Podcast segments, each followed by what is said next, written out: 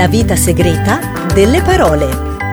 Ben ritrovate ascoltatrici e ascoltatori alla Vita Segreta delle Parole, la trasmissione che scopre i segreti delle parole e li divulga in radio e in podcast solo per voi. Io sono Stefano Rossini e con me, come sempre, ci sono Polidizionario, la nostra intelligenza artificiale, diciamo evoluta, e Elianna Gatti, la cacciatrice di parola. E la parola di oggi è proprio segreto. Poli, cosa ci dici? Intanto buongiorno. Hai ragione, buongiorno. Il segreto di una buona collaborazione è la cortesia. Mi scuso, Poli, buongiorno, hai ragione. Segreto viene dal latino secretum che è participio del verbo secernere, cioè mettere da parte. Quindi il segreto è una cosa appartata, riposta. Sì, una cosa anche divisa, esclusa con particella se che indica divisione e cernere separare. Dalla radice proto-indoeuropea creise tacciare, distinguere. Quindi allora, se ho capito bene, la particella se di segreto indica separazione. Il verbo cernere anche lui indica separazione. Quindi potremmo dire che il segreto è una cosa separata al quadrato. Stai mischiando matematica ed etimologia.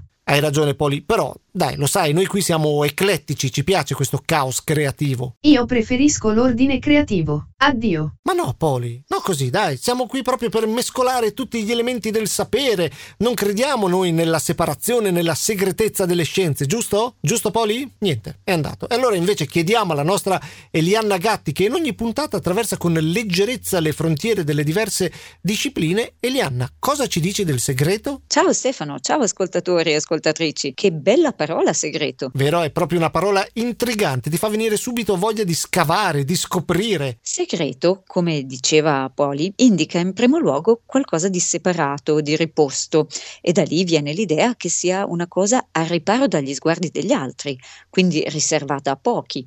E nell'uso un segreto diventa una conoscenza da non dire a nessuno, oppure qualcosa che gli altri non sanno. Cioè, quindi noi proprio facciamo l'esatto contrario, visto che divulghiamo i segreti delle parole. Ma tu dici che le parole se ne hanno a male, se ne risentono? Secondo me lo scopriremo solo in futuro. Noi però diciamo che le trattiamo sempre, in ogni caso, con grande rispetto. Ma Stefano, senti, in italiano, no? Segreto è sia un nome sia un aggettivo. Lo usiamo come nome in frasi tipo posso dirti un segreto? Sì, ma il segreto è proprio la cosa da non dire. Sì, appunto, per questo lo si dice dice a bassa voce, no? però lo si dice con gusto perché è proibito, è privato e quindi fa piacere poterlo raccontare, ma segreto si usa anche come aggettivo, un luogo segreto, un amore segreto. O un'identità segreta come quella dei supereroi.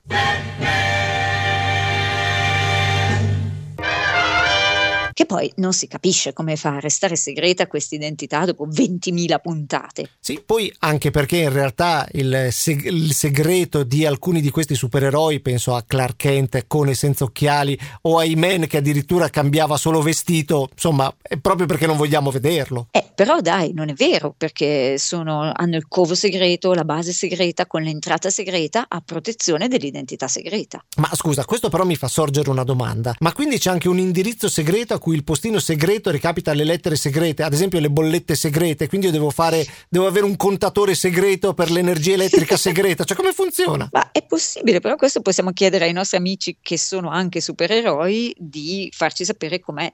Abbiamo degli amici supereroi ovviamente, quindi potrebbero spiegarcelo nelle prossime puntate. Nel frattempo noi possiamo dire che la sfera del segreto è una sfera intima, domestica, al limite appunto c'è la base segreta che è un posto tranquillo dove si sta per conto proprio, ma può essere invece anche una sfera più ampia, politica, diplomatica e anche religiosa. In effetti ci sono rituali segreti, ma anche segreti diplomatici, segreti militari, quelli ce ne sono anche troppi, che ehm, a volte, tra l'altro come abbiamo visto, vengono anche divulgati. Ecco, fermiamoci su questo punto un attimo. Chi è che divulga i segreti diplomatici o militari? Beh, direi una spia. È una spia tale se lavora per il nemico, ma se lavora per noi di solito solito non la chiamiamo spia, ma... Agente segreto!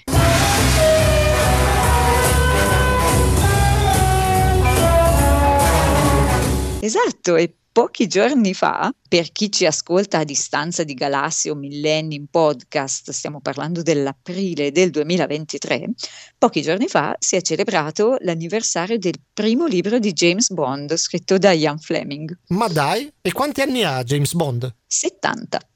Lo facevo più giovane, saranno tutti quei Martini che lo conservano bene.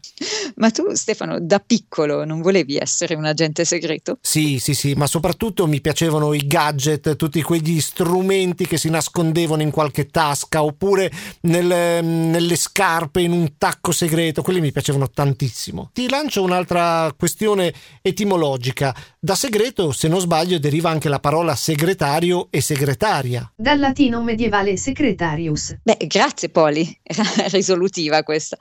Ma no, no, non ti offendere, non ti offendere, resta, resta lì. Secretarius era un impiegato del re, uno scrivano, un notaio, in generale una persona capace di scrivere e di annotare la corrispondenza e i documenti riservati e privati del sovrano. Quindi il mondo del segretario in origine è un mondo di segreti diplomatici, di intrighi politici. Quindi, diciamo, era una vita rischiosa quella del segretario, perché se non faceva attenzione nel proprio lavoro si ritrovava nelle segrete del castello. Le segrete, in effetti, si chiamavano così perché erano quella parte della prigione in cui non si poteva parlare ai prigionieri, che erano quindi messi da parte rispetto a altri prigionieri. E infatti poi nell'uso popolare la parola segrete è diventata sinonimo di luoghi oscuri, misteriosi e da lì anche il termine segregato, cioè uno messo da parte e mai più riportato alla vita civile. Ma il termine segretario invece rimane nel mondo della politica, sia in quello anglosassone, dove alcuni ministri hanno il titolo di segretario,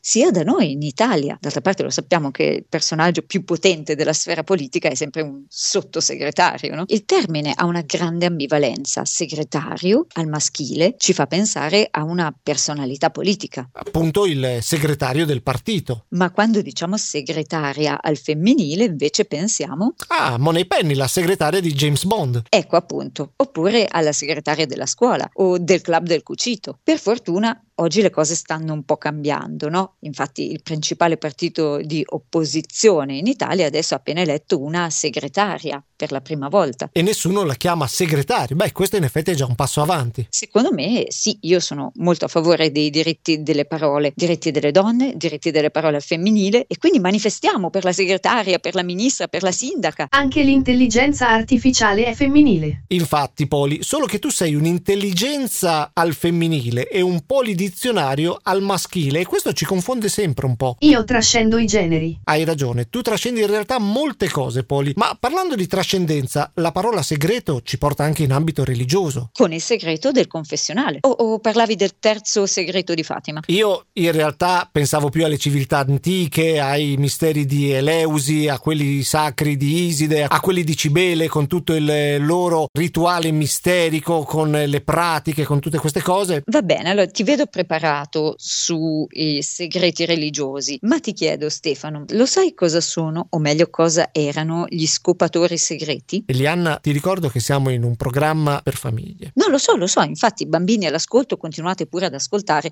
perché non siamo nel campo dell'indecenza, bensì della pulizia condominiale, o meglio, no, non, non condominiale, ma pulizia dei palazzi. Ok, Elianna, mh, spieghiamoci però. Allora, gli scopatori segreti erano il team di pulizia delle segrete stanze vaticane, insomma, degli alloggi privati del Papa. E il motivo della segretezza è quello che dicevi tu prima, Stefano, cioè tutto quello che ha a che fare con i livelli più alti della religione è ammantato di segreto perché è separato dal resto della comunità. Oggi però ho il sospetto che non siano più chiamati così. No, oggi si chiamano domestici vaticani o anche cubicolari, da cubiculum, che è latino per stanza da letto. Attenta Eliana però perché ci perdiamo tra mille etimologie, è bello anche cubiculum, eh, però rimaniamo su segreto. Ok, hai ragione Stefano, allora passiamo subito al segreto dell'urna.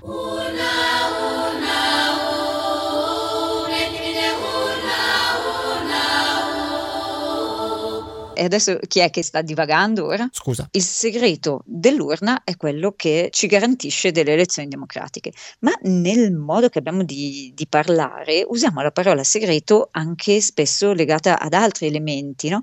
Per esempio mi viene in mente la formula segreta, l'ingrediente segreto. Ah sì, come quello della Coca-Cola che non è mai stato rivelato. Pensa alla frase, no? Sai tenere un segreto? E chi, chi pronuncia questa frase sta per rivelare un segreto, quindi è evidente che non lo sa tenere tenere un segreto, quindi ci si domanda perché faccia questa domanda. Beh, forse proprio perché spera che la persona a cui lo dice abbia più capacità di lui di mantenere un segreto, però in effetti diciamolo, se i segreti non venissero mai ehm, rivelati, la storia non procederebbe, cioè mh, come sa chi scrive gialli, abbiamo bisogno a un certo punto che questi segreti vengano raccontati. Ma il segreto può indicare anche quello che fa riuscire qualcosa, no? Cioè il segreto di un buon soufflé, il segreto di una buona notte di sonno, oppure come stai bene, ti vedo più giovane, dimmi il tuo segreto. Un uso questo che in effetti fa il paio con non avere segreti, tipo l'informatica per me non ha segreti. Davvero? No, no, era per eh, dire, mm, perché altrimenti avremo un'intelligenza artificiale. Io concluderei citando un libro che ai suoi tempi fu un grande classico, Il giardino segreto di Frances Hodgson Burnett. È una storia di amicizia, ma se vogliamo, l'idea del giardino segreto è un'idea molto evocativa e vive anche al di là del libro. Pensa ai giardini circondati da mura nel periodo medievale,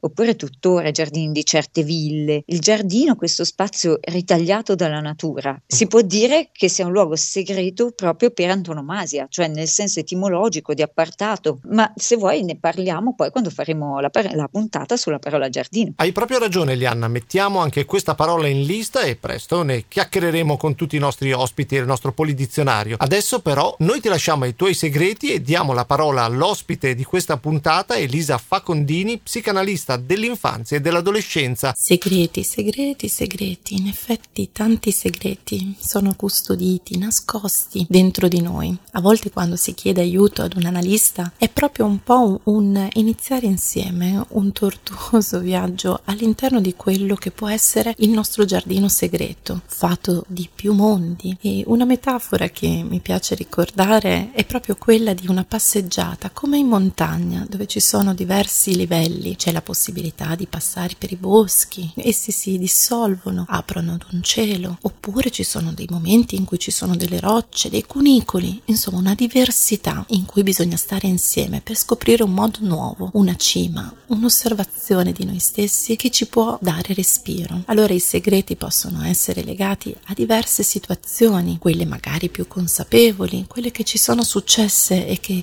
ci hanno fatto star male, ma che possono avere al loro interno mondi diversi, significati diversi, che sono andati a colpire parti di noi più profonde. Hanno a che fare a volte con la nostra storia familiare o a volte proprio solo con aspetti nostri, specifici, temperamentali, che ci contraddistinguono, ci rendono unici e che dobbiamo forse anche avere il coraggio di scoprire, scoprirci, accettarci in tutte le nostre sfaccettature, in tutti i nostri piccoli e grandi segreti. A volte questo non è facile, anzi può essere anche un viaggio un po' doloroso, che ci manca un po' l'aria, che non abbiamo a volte il coraggio di affrontare, proprio perché non sappiamo che segreto ci aspetterà dietro quella porta. Allora abbiamo bisogno dell'aiuto, non solamente del nostro analista, ma anche della nostra famiglia, dei nostri amici, che ci tengano per mano, si incuriosiscano con noi, non necessariamente si spaventino, ma che ci diano il coraggio di aprire quella porta, quell'aspetto, o che in alcuni momenti ci aiutino anche a dare dignità al fatto che ancora non è il momento giusto per aprirla e quindi ci accettino anche con quella porta chiusa. Sono percorsi di scoperta, a volte così difficili che in effetti ci chiediamo un po' perché li iniziamo. E in effetti mi viene un po' da pensare come ci sia una possibilità sperimentare segreti anche fuori di noi. Pensiamo ad un'area completamente diversa, anche nell'esperienza, a volte con caratteristiche che hanno più a che fare col piacere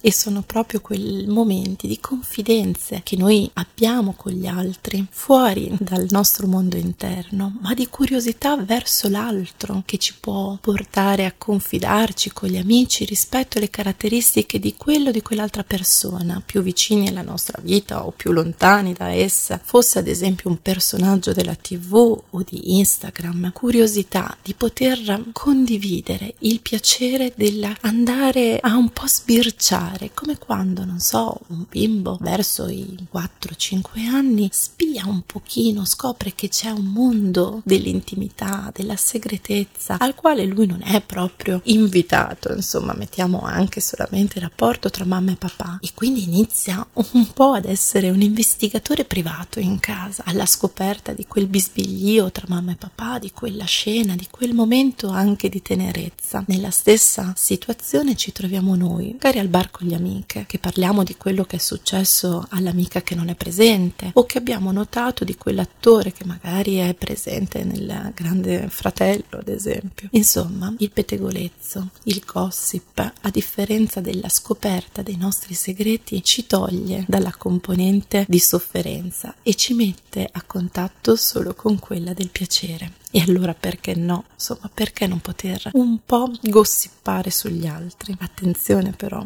anche questo ha al suo interno a volte delle situazioni in cui ci troviamo poi a fare i conti con intrecci. Quindi buona scoperta del mondo a tutti e dei segreti che ne coltiva. La vita segreta delle parole è un podcast realizzato da Stefano Rossini e Lianna Gatti con la collaborazione di Radio Icaro e Max Alberici, in onda su Radio Icaro ogni lunedì sera alle 21 in podcast su tutte le piattaforme quando volete voi. La vita segreta delle parole.